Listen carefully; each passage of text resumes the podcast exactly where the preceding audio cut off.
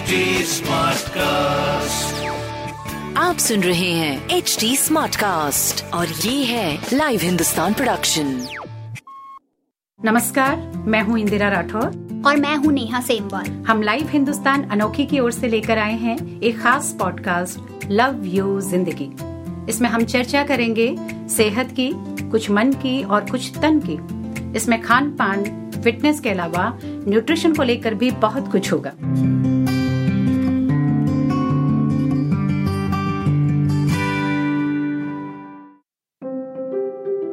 हाल ही में मेरी एक परिचित सुबह जागी तो चाहकर भी वो बिस्तर से उठ नहीं पाई। उनके शरीर में मानो जान ही नहीं थी। घर पर किसी को आवाज़ लगानी चाहिए तो मुँह टेढ़ा सा हो गया और आँखों के आगे अंधेरा छा गया। घू घू की आवाज़ गले से निकली और फिर बेहोश हो गई। इसके बाद उनकी आँखें सीधे अस्पताल में खुली। डॉक्टर ने कहा कि उन्हें इडियोपैथिक फेशियल पैरालिसिस हो गया है। 30-35 साल की इतनी एक्टिव लेडी को पैरालिसिस का अटैक पड़ सकता है, ये बात किसी को हजम नहीं हुई। डॉक्टर का मानना है कि तनाव और चिंता की वजह से ऐसा हुआ है। हाँ नेहा, अभी के दौर में तो तनाव या अवसाद भी बहुत लोगों को हो रहा है। नारायणा अस्पताल गुरुग्राम में इंटरवेंशनल न्यूरोलॉजी के senior consultant doctor Tariq Martin कहते हैं कि दरअसल हमारे शरीर का सही ढंग से काम करना बहुत कुछ दिमाग के हाथ में होता है। ऐसे में यदि मस्तिष्क तक जाने वाले किसी भी हिस्से की रक्त वाहिकाएँ खराब हो जाएँ, तो उस हिस्से का कामकाज बाधित हो जाता है। यही वो वजह भी है जो पैरालिसिस का कारण बनती है। हमने तनाव की बात की लेकिन इसकी और ढेर सारी वजह हो सकती हैं। बढ़ती उम्र डायबिटीज़ हृदय रोग ओबेसिटी हाई बीपी ऐसे कई कारणों से फेशियल पैरालिसिस हो सकता है। पहले ये माना जाता था कि ये समस्या बुज़ुर्गों को ही होती है, लेकिन अब तो कई बार युवाओं में भी ऐसे कई मामले देखने को मिले हैं।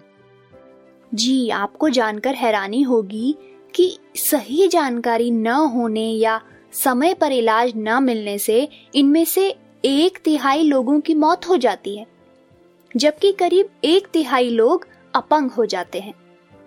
वायरल इन्फेक्शन से होने वाली इस बीमारी में आधे चेहरे की मांसपेशियों में अचानक कमज़ोरी आती है, जिससे चेहरे का आधा हिस्सा टेढ़ा होकर एक ओर लटक जाता है। यह समस्या 15 से 45 की उम्र में अधिक देखी जाती है। इसके लक्षण एकाएक नज़र आते हैं और दो तीन दिन में ही गंभीर होने लगते हैं।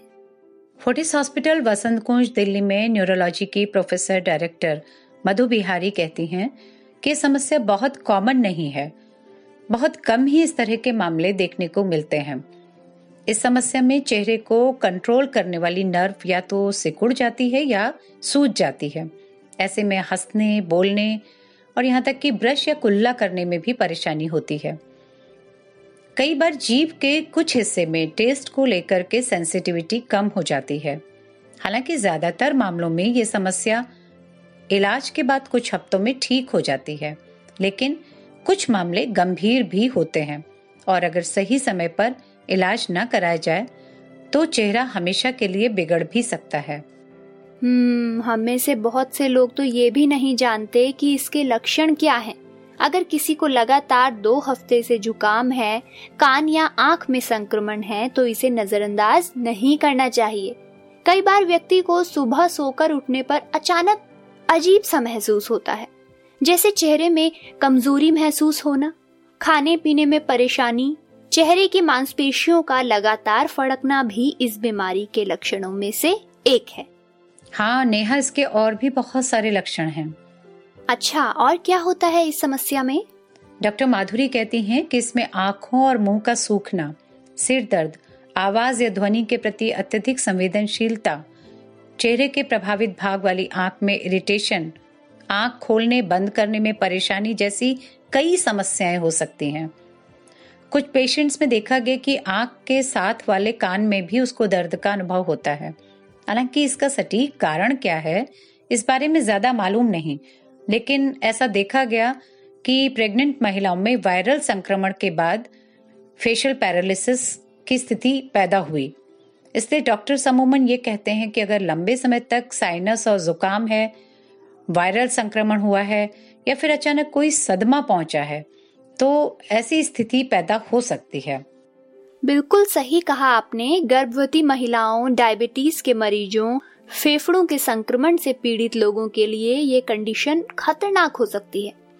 खास तौर पर अगर परिवार में ऐसा पहले भी किसी को हुआ हो तो फेशियल पैरालिसिस का अटैक जोखिम भरा हो सकता है। अच्छा ये भी माना जाता है कि ठंड में बेल्स पालसी यानी फेशियल पैरालिसिस का खतरा ज़्यादा होता है। इसकी वजह ये होती है कि हम लोगों का सर्दियों में मूवमेंट कम होता है और इस वजह से समस्या बढ़ने लगती है। डॉक्टर मार्टिन कहते हैं कि अगर कोई व्यक्ति पहले से डायबिटीज़, हृदय रोग या हाई बीपी जैसी समस्याओं से जूझ रहा है तो उसे अत्यधिक सावधानी बरतने की ज़रूरत है। नियमित दवाइयाँ लेते रहें, बीपी और शुगर की जाँच करवाते रहें। अपने बीएमआई का ध्यान रखें, खासतौर पर बॉडी फैट का। 40 की उम्र के बाद ज़्यादा नमक और फैट वाली चीज़ें कम कर दें। एक्सरसाइज और प्राणायाम को अपनी दिनचर्या का हिस्सा बनाएँ। Brisk walk, cycling, jogging, swimming, जो कुछ भी एक्टिव रहने के लिए कर सकते हैं, वो करें डॉक्टर्स ये भी कहते हैं कि अभी कोरोना के समय में कई लोगों को स्ट्रोक या न्यूरो संबंधित शिकायतें हो रही हैं। दरअसल कोरोना केवल सांस या लंग्स तक ही सीमित नहीं है, बल्कि ये शरीर के इम्यून सिस्टम से लेकर रक्त वाहिकाओं तक को भी कमज़ोर कर देता है इसलिए ठीक हो चुके लोगों में भी कई तरह की समस्याएँ देखी जा रही हैं और इन्हें अपनी सेहत का बहुत ख्याल रखने की ज़रूरत है। हाँ तुमने बिल्कुल सही कहा नेहा। ठंड और कोरोना के मौसम में तो बहुत सावधान रहने की ज़रूरत है। माना जा रहा है कि कोविड से ठीक हो चुके लोग अगर अपना ध्यान नहीं रख रहे हैं तो उनको दोबारा भी इन्फेक्शन हो रहा है। इसीलिए बहुत ज़रूरी है कि ठीक होने के बाद भी डॉक्टर की हर सलाह को माने, उसका पालन करें, सही समय पर अपनी दवाइयाँ लेते रहें और अपनी दिनचर्या को व्यवस्थित रखें ताकि दोबारा किसी भी तरह का इन्फेक्शन ना हो, किसी तरह की न्यूरो रिलेटेड प्रॉब्लम ना हो। अच्छा अगर इसके ट्रीटमेंट की बात करें तो अमूमन डॉक्टर सबसे पहले मरीज़ की ये जाँच करते हैं कि उसे डायबिटीज़ हृदय रोग हाई कोलेस्ट्रॉल हाई बीपी जैसी कोई समस्या तो नहीं है। इसके बाद ही इलाज की प्रक्रिया शुरू की जाती है। आमतौर पर इसमें खून पतला करने वाली दवाइयाँ दी जाती हैं, जिससे रक्त संचालन को सही रखने में मदद मिलती है। लेकिन इसमें सावधानी ये रखनी होती है कि अगर कभी कोई चोट चपेट लग जाए तो ज़्यादा ब्लीडिंग भी हो सकती है। अलग अलग मरीजों के अनुसार रिस्क और बेनिफिट रेशियो तैयार किया जाता है और फिर उसी हिसाब से इलाज प्रक्रिया को आगे बढ़ाया जाता है। डॉक्टर माधुरी कहती हैं कि कुछ मरीजों का सीटी स्कैन या एमआरआई भी कराने की ज़रूरत पड़ सकती है। शुरुआत में कुछ समय स्टेरॉइड्स दिए जाते हैं और एंटीवायरल दवाएँ भी दी जाती हैं। कभी कभी फेशियल नर्व्स प्रॉब्लम को ठीक करने के लिए प्लास्टिक सर्जरी का भी सहारा लेना पड़ सकता है। हाँ और डॉक्टर माधुरी के मुताबिक इस समस्या में आँखों का खास ख्याल रखने की ज़रूरत होती है। इसके लिए आई ड्रॉप्स का प्रयोग किया जाना चाहिए और बाहर निकलते हुए गॉगल्स का इस्तेमाल करें। फेशियल पैरालिसिस में फिजियोथेरेपी भी बहुत कारगर होती है। ऐसे मरीजों को पहले अटैक के बाद लगभग एक वर्ष तक बहुत सावधान रहना चाहिए। फिजियोथेरेपी और फेशियल मसाज से इस समस्या में काफ़ी आराम मिलता है। लेकिन केवल इस पर डिपेंड नहीं रहा जा सकता। इसके साथ पूरा ट्रीटमेंट यानी दवाएँ भी ज़रूरी होती हैं। लापरवाही बरतने पर दोबारा भी समस्या को झेलना पड़ सकता है। पैरालिसिस से ठीक होना एक लंबी प्रक्रिया है और इसमें पूरा शरीर प्रभावित हो सकता है। इसलिए ठीक होने वाले लोगों को अपना बहुत ध्यान रखना चाहिए। मामूली लक्षण दिखने पर भी डॉक्टर से सलाह लेनी चाहिए। यदि इसका कारण साइनस है तो इसमें कई बार सर्जरी की ज़रूरत पड़ सकती है। वहीं अगर चेहरे में ज़्यादा दर्द हो तो टॉवेल को गुनगुने पानी से गीला करके चेहरे को कवर कर लें। फेस की हल्की मसाज करें और फेशियल थेरेपी लें। जितनी जल्दी संभव हो डॉक्टर से कंसल्ट करें। तो चलिए, आज के इस एपिसोड में बस इतना ही। तो अब लेते हैं आपसे विदा। अगले हफ़्ते फिर एक नए विषय के साथ आपके सामने हाजिर होंगे। ऐसे ही और पॉडकास्ट सुनने के लिए आप लॉग इन कर सकते हैं। www.htsmartcast.com पर आप हमारे साथ फेसबुक ट्विटर और इंस्टाग्राम के ज़रिए भी जुड़ सकते हैं। शुक्रिया। धन्यवाद।